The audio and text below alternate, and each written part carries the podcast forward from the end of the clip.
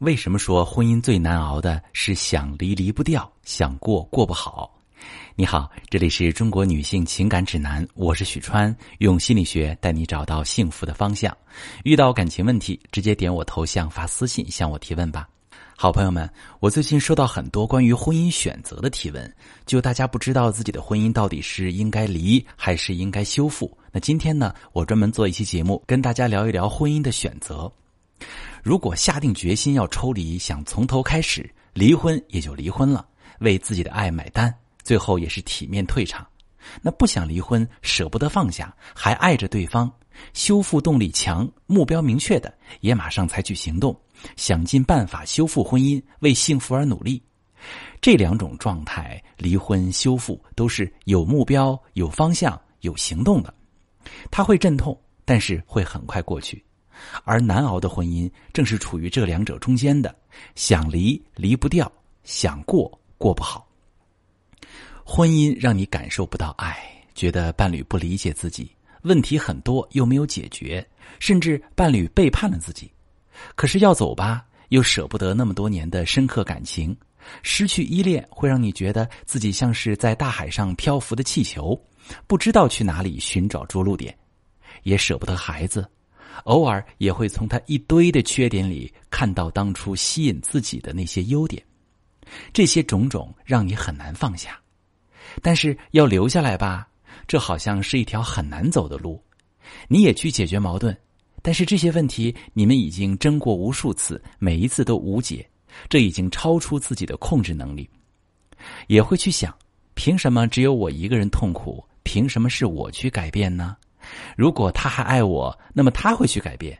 于是谁也不改变，彼此在婚姻里相互折磨，而这种痛苦往往是会循环的。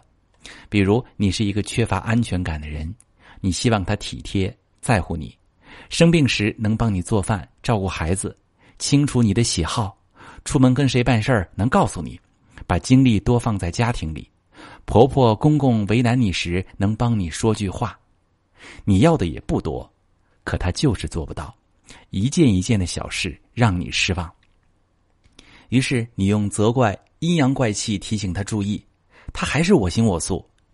你开始责骂、攻击、抱怨他，你的目的是希望他爱你，而他听到、感受到的却是怒气、攻击、负面情绪，于是也对你充满负面情绪，态度冷淡，说话爱答不理，行为敷衍。不在意你，你感受到负面情绪之后，关系更加剑拔弩张，开始对吵、争对错、打架、冷战、冷暴力，陷入一轮又一轮的恶性循环里，彼此折磨。把人一下子丢入热水，肯定会受不了。而最可怕的是温水煮青蛙，明明婚姻已经很糟糕了，但彼此长期的折磨已经丧失了阵痛，因为每天都很痛苦。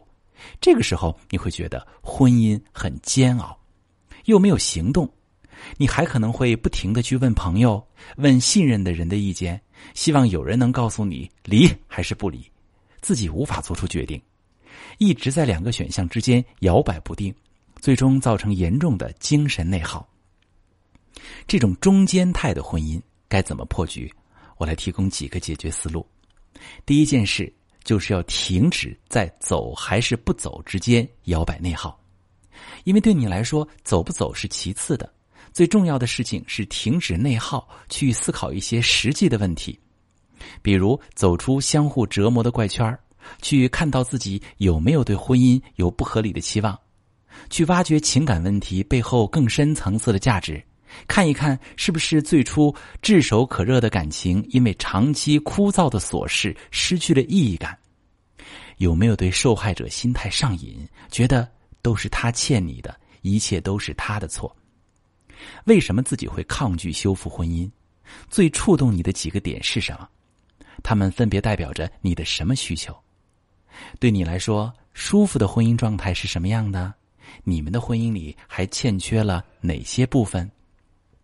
当你开始去思考这些积极正向的问题时，就会发现之前困扰你的犹豫和不安消失了一大部分。当你看到问题时，会更加清楚自己的内心要什么，也会更有动力去改变当下的现状。那些要离婚还是不要离婚的纠结，回头看，原来都没有自己想象的那么可怕。第二个，你可以走的路，在婚姻里拒绝麻木的状态。当你选择让自己变得麻木时，你看似不再被失望伤害，其实失去了爱的渴望。